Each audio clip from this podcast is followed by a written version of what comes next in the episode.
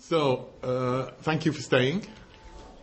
Uh, and the last bit of the seminar is going to be Jacqueline Baxter, uh, who says, given it's a Friday, her identity is very flexible.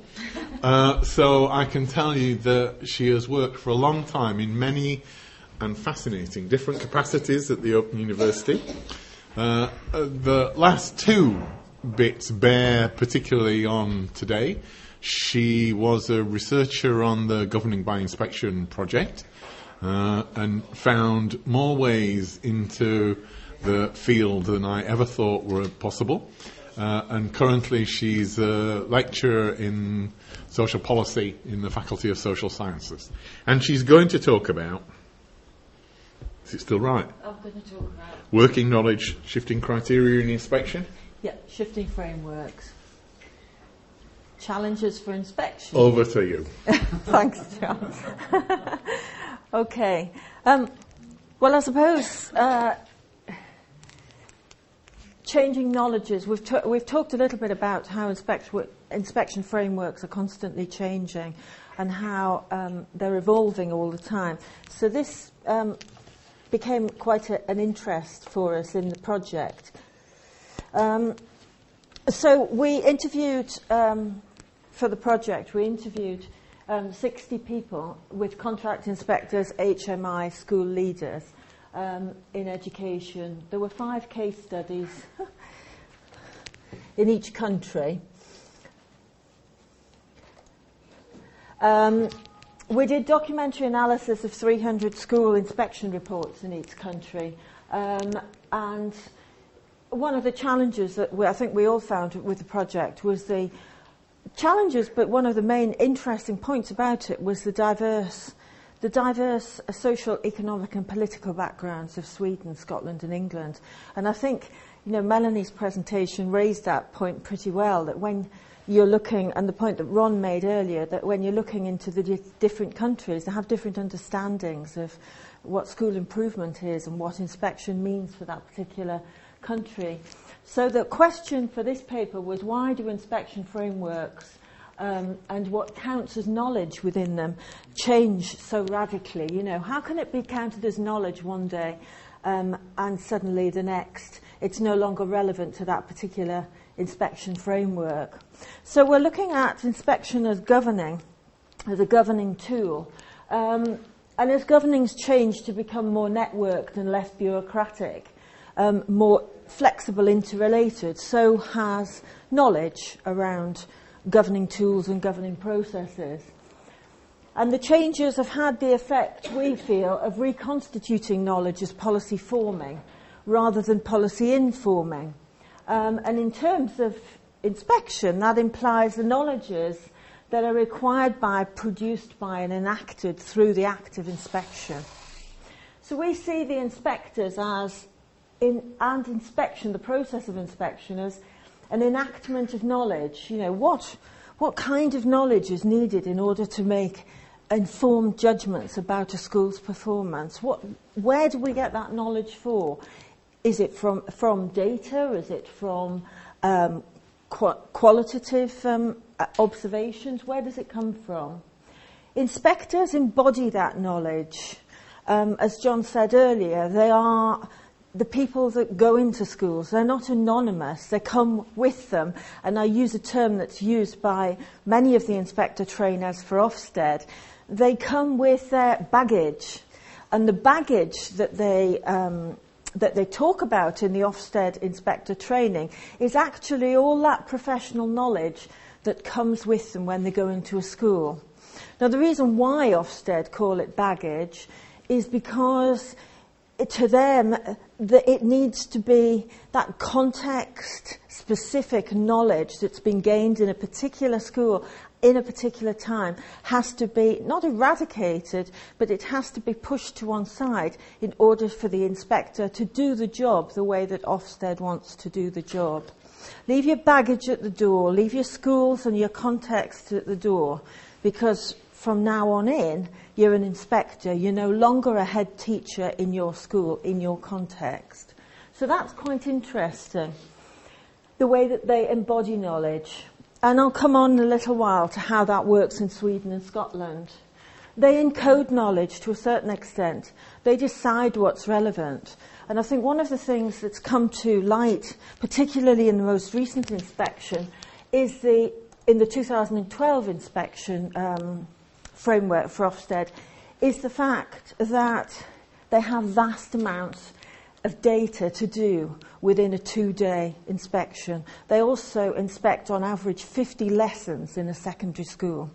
So they not only have to analyse the data, but they also have to observe 50 lessons and they also have to then go to the governors as well and assess governors, governance within the school.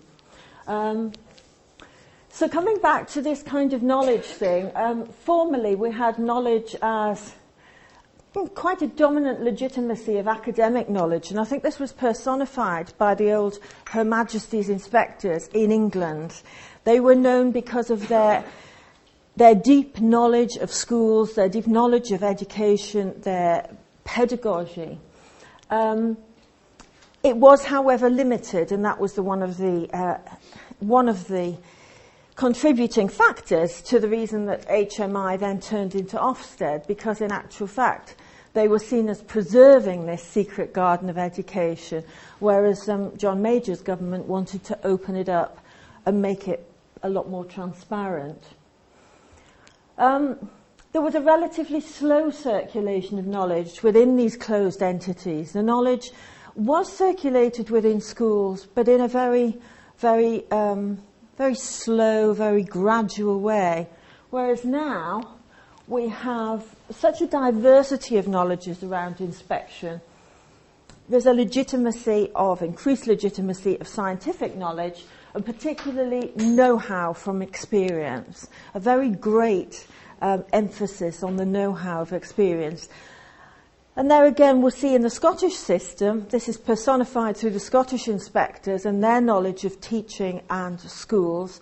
And in the English um, system, it's being personified through inspectors that are now coming from schools and they are in service, head teachers and deputy heads, within um, excellent or outstanding secondary schools and primary schools. So we've got a movement of knowledge here, um, which is very, very policy orientated um, and very future orientated. Um, there have been in England since 1992 something in the region of between 10 and 15 adaptations of the original inspection framework.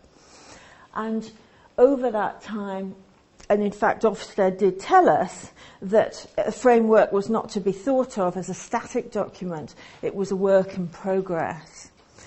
Um, but I think one of the things that we uncovered about this was that although Ofsted know the history, the inspectorates know the history of how their frameworks have evolved, actually that's not immediately obvious to people coming from outside of the organisation.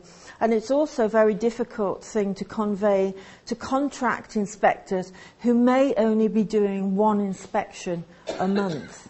So it's quite difficult to get that institutional knowledge, which at one time was held by HMI, Her Majesty's inspectors, as full-time inspectors. It's quite difficult to then get that out to all of the different contract inspectors. And there are three large contractors now in England, Tribal, Serco and CFBT. At one time there were over a hundred of these contractors when Ofsted was first set up. So that in many ways is why they've had to instigate such a very, very um, constraining framework in order to cascade the training and in order to provide this kind of levelling of the playing field right across these inspectorates and these providers, they've had to uh, develop frameworks which have seemed to be very, very um, static and very constraining. Then we have the diversity of actors that are producing this legitimate knowledge. Um, in Sweden now, um, they, uh, since 2011, the Swedish inspection regime has changed. Before, they employed people who, with an education background or who had been practicing teachers. Now they're employing people who are either practicing lawyers or they have a background in investigative studies. Investigation, I tried to get this translated and i am still not 100% about it. I don't know whether you are, John, but it's sort of it's not somebody with a PhD. It's not research skills. It's more like investigative journalism, digging, somebody who knows how to dig right under the surface and get to the dirt, if there is any to be found. so that's how I understand it. and, and uh, constantly describes this as forensic. Yes, yes. The forensic approach yes. to looking at the school? In Scotland, um, as John already mentioned, they come from teaching backgrounds and they're being trained by occupational psychotherapists to be able to convey the information in a way that's convincing enough to make schools want to change um, as a result of their self-evaluation. And in England, um, the self-employed consultancy model of inspectors has been um, has been thought recently to be not the correct kind of model to have because they've been out of school too long. So now um, we've got in-service teachers and head teachers that are actually going in there as inspectors. But they can only continue their job as long as their school is outstanding. If for some reason Ofsted inspects their own school and it goes down a grade, they're sacked as an inspector. They can no longer inspect. Um, and I quite like this from the work of Ernest House. Um, all evaluation is a form of persuasion. Um, and evaluations themselves can be no more than acts of persuasion. And this thought, and this is particularly articulated through the Scottish Inspectorate, of this thought that persuasion, the art of persuasion, is the way to convince a school to change. Um, and I think that's where we're seeing a big departure between, for example, the Swedish um, system now and the um, and the Scottish system is that the Swedish system are trying to impose regulatory um, requirements on schools from above, and there's very little persuasion in it. Whereas with Scotland, it, there's much more of an emphasis on coaxing schools to to improve. And in fact, when the inspectors go into school in Scotland, they go in, always go in on a Monday, so you can always, Monday is inspector day. If by Tuesday afternoon they think the school self-evaluation is doing okay, they say, right, you can have us for the rest of the week, but you can have us on a consultancy basis. We'll advise you on school improvement. So they actually physically stop inspecting if they think there's no reason to anymore but the schools keep them on for the rest of the week if they want as advisors. So there again, there's this strange sort of from re- regulatory knowledge to suddenly switching to the school improvement and advising type of knowledge. Um, and I quite like this quote. John and I have doubled up on quotes, not for the first time at presentations. I thought at first, and this was a um, a lead inspector trainer. I thought at first that given a set of criteria that anyone could do the job that of inspecting. Then after a while I realised it was all down to communication skills. So when he first became an inspector trainer, an inspector, he thought that if you gave the criteria to anybody in a school, they could go out and inspect any other school. Which I found to be quite scary really in a way after a while, he realized that actually, if you didn't have the personal skills, the powers to persuade, then the inspection was likely to be thought of as less credible than, than before. So, this, this thought of persuading and, and who, who it is we are persuading, um, sort of drawing on um, Matthew Flinders' work into the roles of um, quangos, quasi autonomous government organisations, um, inspectorates have always been quite seductive to governments as a means of governing education. There are a lot of advantages as inspectorates as tools to both shape policy and also to implement it. One of the very attractive things about an inspectorate is that it actually um, fosters the appearance of continuity and it transcends the electoral cycle. So where governments come and go, the inspectorate remains. And it remains in the minds of the public as something that is more consistent and more reliable than government. Um, it also reduces the appearance of partisanship to the electorate as well. It distances those policy recommendations from their implementation, and it also distances from that kind of distances from the adversarial sphere of um, party political agendas as well. Um, I think number four, I won't read them all out, um, but I think number four is particularly um, interesting in view of the Scottish, Swedish, and English inspectorates today. In their ability to establish a direct relationship and dialogue with the public on education and how they direct and shape this relationship via the media strategies.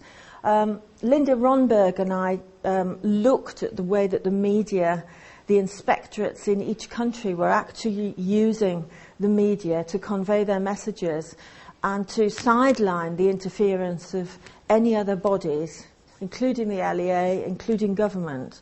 And we discovered that um, they were investing in media strategies that were costing absolutely millions of pounds. Um, and if you look at Ofsted today and you look at their Twitter feed, they have 50,000 followers now on Twitter. 50,000 followers who regularly chat away to them on their Twitter feed. They also have a very lively Facebook page. And they're also getting, talking directly to parents rather than through schools by their data system, which is online, which is a system where, and the Swedish have the same system as well, where you actually go in to the system and you give your opinion about your particular school and then you click a button and it comes up with these very sexy visualizations, data visualizations, just like in The Guardian, of where that school stands. Now, unfortunately, those data visualizations could be created with four parents, or they could, be created with 400. They still give a very, very interesting, impactful kind of representation of what's, what parents think in that school. Um, so inspectorates are very attractive to politicians, but as we've seen recently in the newspapers, they can also be a little bit of a thorn in their side as well. Um, they're facing constant challenges, which is one of the reasons why the criteria shift so much over a given period of time. They face four challenges, principally technical challenges, which are concerned about the reliability and the credibility of their methods and their data. And if you look at the successive parliamentary inquiries into Ofsted, and there have been very many, it's one of the most um, focused upon quangos in the history of quangos, I think. Um, most of the concern is are their methods reliable? Are they credible? Are the inspectors credible? Is the organisation credible? What evidence can we use that'll make it, us and our organisation more credible because the more credible they are, the more useful they are to government and they're less likely to be axed. Then we have the political challenges, the extent to which inspection judgments are perceived to conflate with government policy. They inspect without fear or favour. All three inspectorates are very clear about that. And we've seen um, the engagement of lawyers in the Swedish system um, was a direct response to criticisms that the teaching inspectors, the t- inspectors with a teacher background, were far too partisan, they were far too close, and they were getting far too cosy with schools. So let's send in lawyers, let's prove to everybody that we have that distance and that we have that impartiality. And now, of course, the wheel's turning full circle, and schools are saying these people have no credibility because they don't understand education. So you can't win, really. So this is the, the constant challenges. The institutional challenges, the, the scale and nature of the distance between inspectorates and the DFE, or other such organisations. And then the social challenges. Um, John was talking a lot about the effective element of inspection. And that extends, as he said, not only to those being inspected, but also to the inspectors as well. And I think one of the things about this project, going out and actually talking to inspectors and HMI, was that one of the things that struck us was the deep, deep belief and conviction that what they were doing was absolutely right. And a deep conviction that they were fighting for the rights of students. Um, and I think that, you know, it is very interesting to, to get down to that level and actually listen. You know, when you say to them, well, what is it that you think that you're doing? What is it that you think you're actually achieving here? How do you get your jollies? What gets you up in the morning to come and inspect? Uh, it can't be a very pleasant job. And, and it was, by and large, it was this deep conviction that they were striding away, that they were waging a crusade, um, that they were going to win. And of course, the challenge for, um, for the inspectorate is not only to maintain standards, but also to raise standards. So coming back to this kind of neoliberal project where we're constantly on a road, I was tempted to say road to nowhere, but I won't, constantly on a road to raise standards, but then the actual definition of raising standards is not quite so easy to articulate. so, finally, just a quick look across the board at the three inspectorates um, since they were developed. Um, in England, we had Ofsted developed, as you'd be aware, to open up the secret garden of education. It's since then taken on a vast remit since the um, Every Child Matters Act back in 2005, Green Paper in 2005. Um, it's taken on an enormous remit. Um, and it has become a very, very large organisation. Um, in 2012, as I say, they changed the framework more radically than they ever had in the past and one of the reasons why it was changed was because they wanted to return to professional standards of inspection. And by professional standards, they wanted to create a curious hybrid between the kind of self-evaluation approach of Scotland and the regulatory approach of Sweden.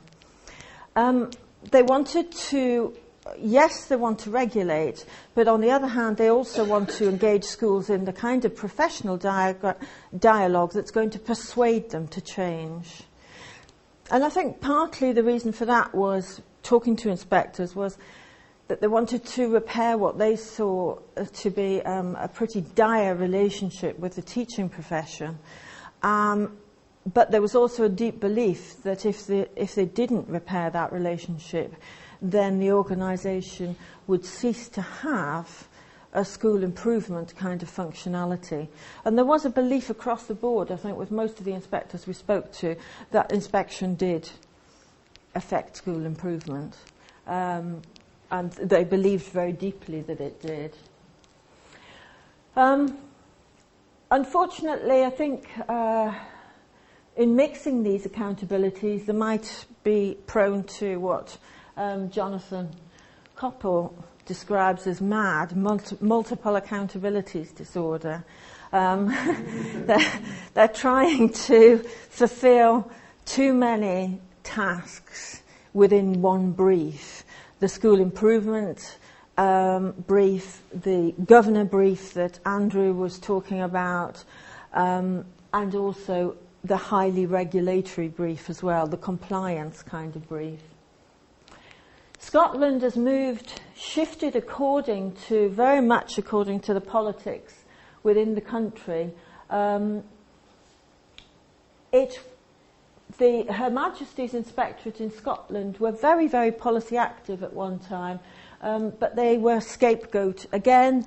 They were accused of thought to have too much power by government, and so they were scapegoated in the 2002 examinations um, fiasco, which is where a new um, system was implemented. It didn't work very well, and Her Majesty's Inspectorate were actually scapegoated for that. So they did lose some credibility there.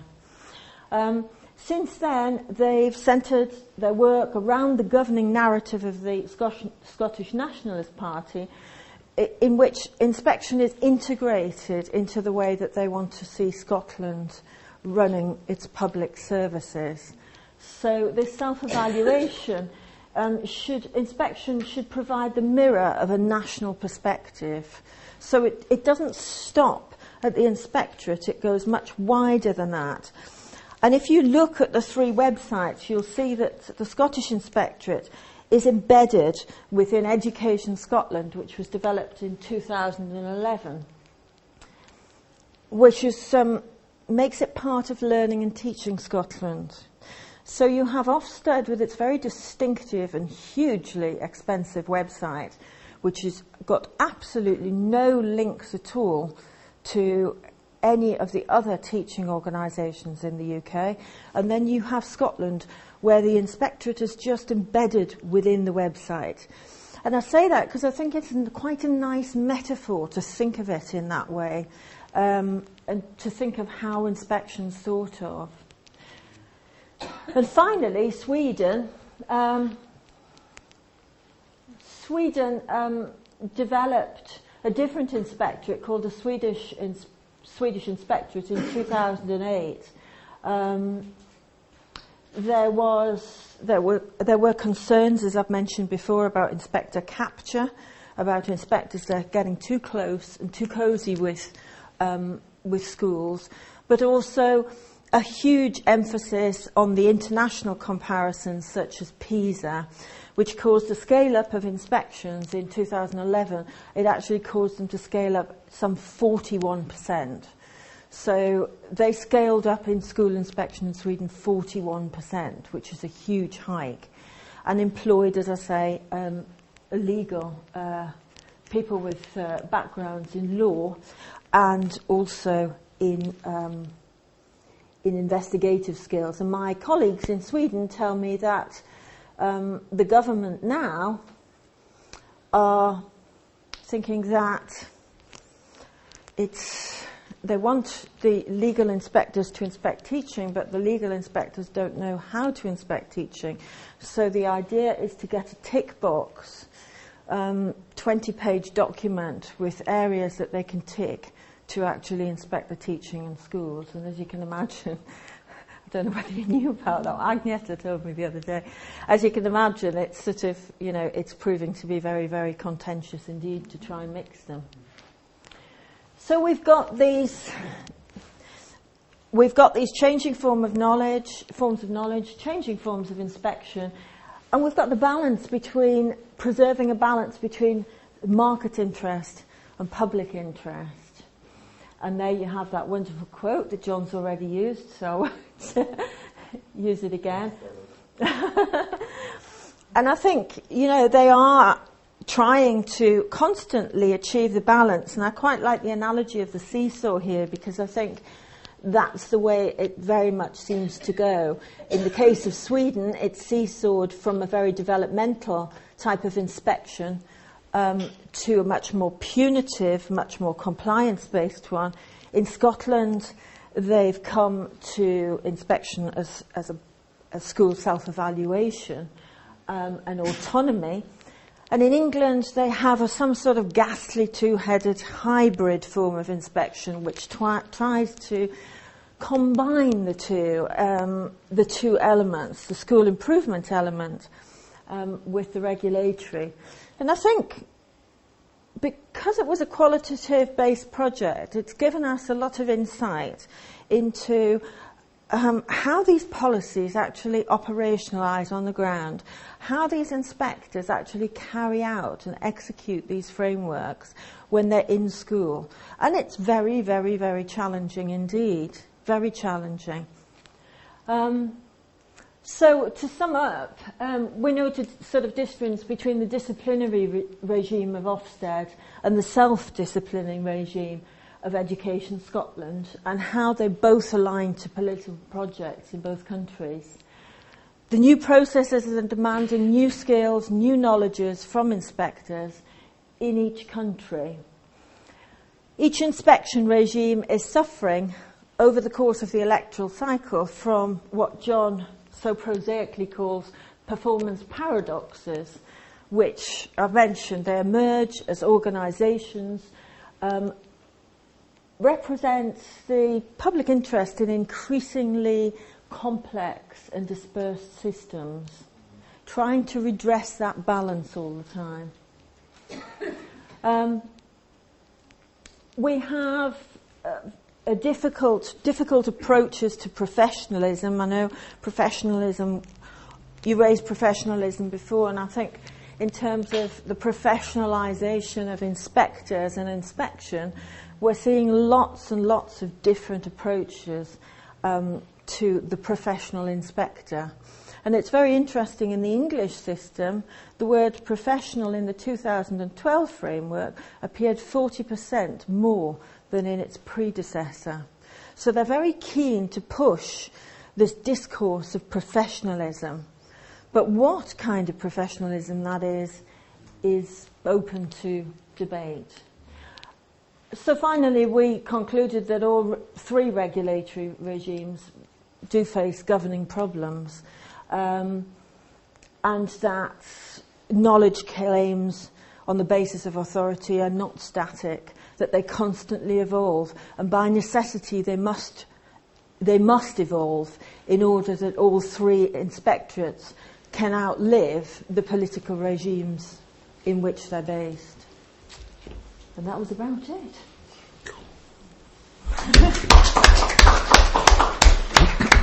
so we have some time for questions.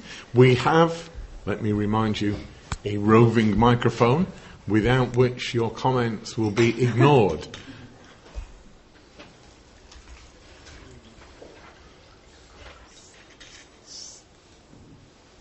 if you don't, I will. Gentlemen, just there. Sorry, Simon Bellamy from the University of Northampton. Um, if I could just pick you up on a couple of points. Um, you said that uh, in the Ofsted training yeah. that the uh, trainer said that the inspectors must leave their baggage at the door. Does that not just mean that the inspectors are expected to be objective and that it's not a comparative science in that it is an objectivity in judging the schools against the broad Ofsted criteria? Yes, I think that's exactly what they mean. Um, but I think in terms of inspection, I mean, what is the notion of objectivity? Is it possible, if they're getting inspectors from outstanding schools, their professional identities will be absolutely super strong because they've achieved success within their school, within that partic- particular context. I think the problems come when those inspectors then go into very different school contexts and then inspect in those different school contexts. And I think when you're talking about objectivity, is anybody, is any true professional truly objective? There's always a degree of subjectivity in it, isn't there? Depending on where you've made your successes, really. So I think, yes, you're right in terms of, yes, that's what they are meaning. Leave your baggage at the door, leave your own school at the door. You're not in your own school now, you're in somebody else's school. But I think in practice, well, I know that in practice that's a very, very tough nut to crack because they spend days in training and that's the hardest thing that they have to overcome with these new head teacher, teacher inspectors is the fact that they find it so difficult to leave their own context behind and their own very, very um, formed views of what to them is good teaching and learning. And I think this is, that's why the debate about not commenting on styles of teaching always fascinates me because I think, well, if you're commenting on anybody's teaching, you're immediately invoking a particular style. So uh, I think it's, yeah, in answer to your question, yes, you're absolutely right, but I think there are difficulties with that, yeah.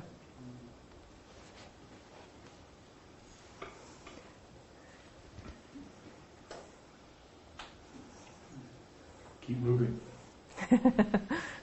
so, do you think, in, in your idea, would it be um, um, a way to get inspectors from to have a qualification for inspectors and don't worry about which school they come from?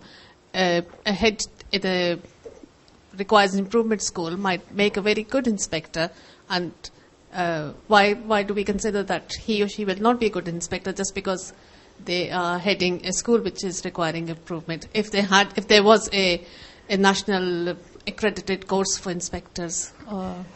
I think that's a really good point, and I think you know, I think the belief is that they wouldn't know quality if it got up and slapped them in the eye. But I, I think, I think you're absolutely right. If you are, if you are training inspectors to a certain standard, it doesn't matter what type of school they come from, they should still be able to inspect.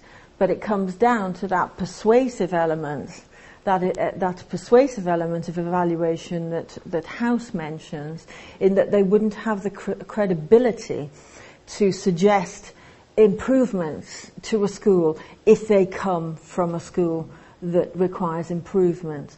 And because these inspectors don't work in isolation, I mean, um, when I was interviewing up in the northeast, Oh, they were quite frank about it. Well, we find out who's coming, and if we don't like the sound of him, we're on to Ofsted and we'll just get him slung out. Because, uh, uh, you know, there was very much the feeling, I'm not having that person in this school. So there's a lot of that very local knowledge. It's not, um, it's not the depersonalized experience, or it doesn't appear to be the depersonalized experience that it purports to be, in actual fact.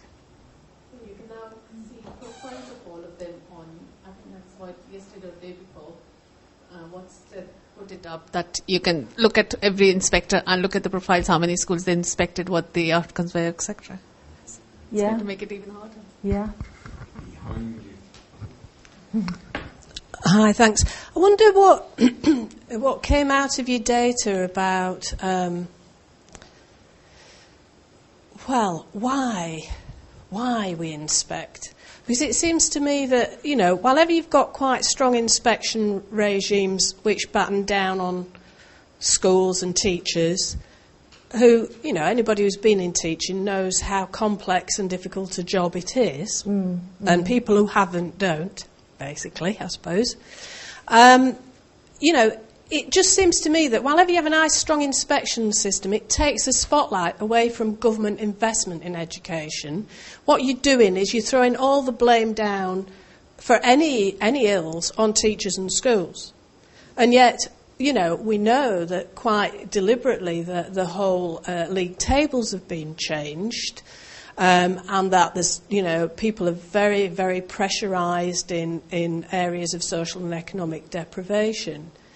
But I, I don't know whether you asked your inspectors anything about how they see that aspect of it. It's, it's like all the pressure coming down onto the individual teacher in the class. And yeah. that's, you know, obviously each teacher has to be of a good quality. But I see quality of teaching based around the whole system and what's invested in it. Yeah. And so, you know, you get really angry when you say, oh, we should be looking to the private sector. Well, sorry, yeah, if you've got 15 kids in your class, it's a lot easier than if you've got 30 yes. or whatever. I just wonder what, you know, was there anything that came out of it that looked at government's responsibility as opposed to teachers and schools?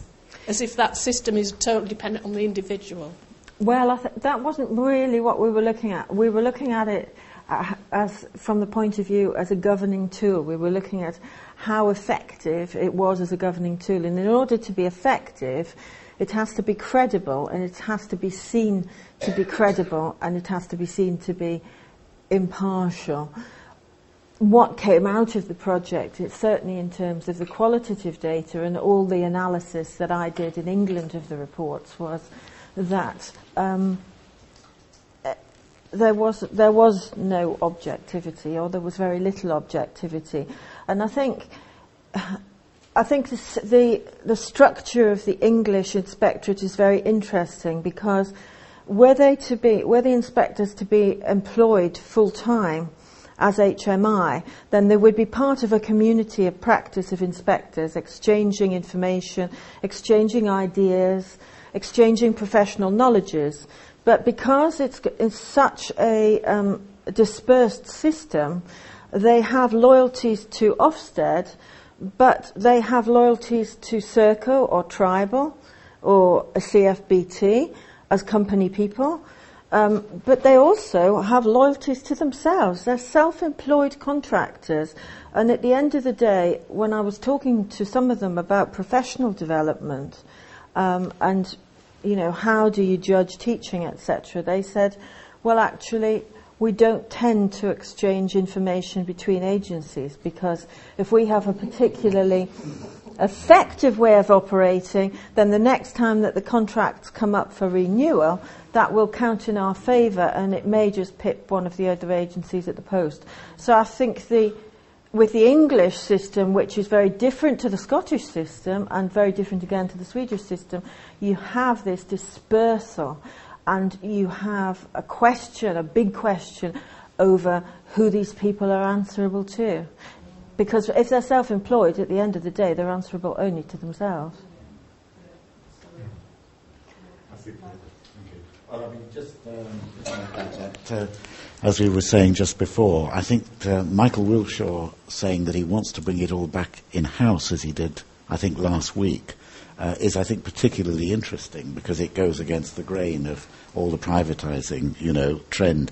But one answer to my colleague here, surely, is that there is a quite a strong, not a perfect, but quite a strong correlation, isn't there, between inspection judgments and the socio-economic character of the localities in which the schools are are uh, you know are situated. So I, I, think that within the context of a highly unequal system, um, I think that's quite significant, uh, and I'm sure that came out as well in your study.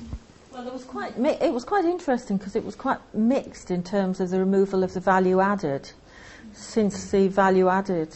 Um, criteria were removed from the data in order to level the playing field because the inspectorate saw that as an excuse.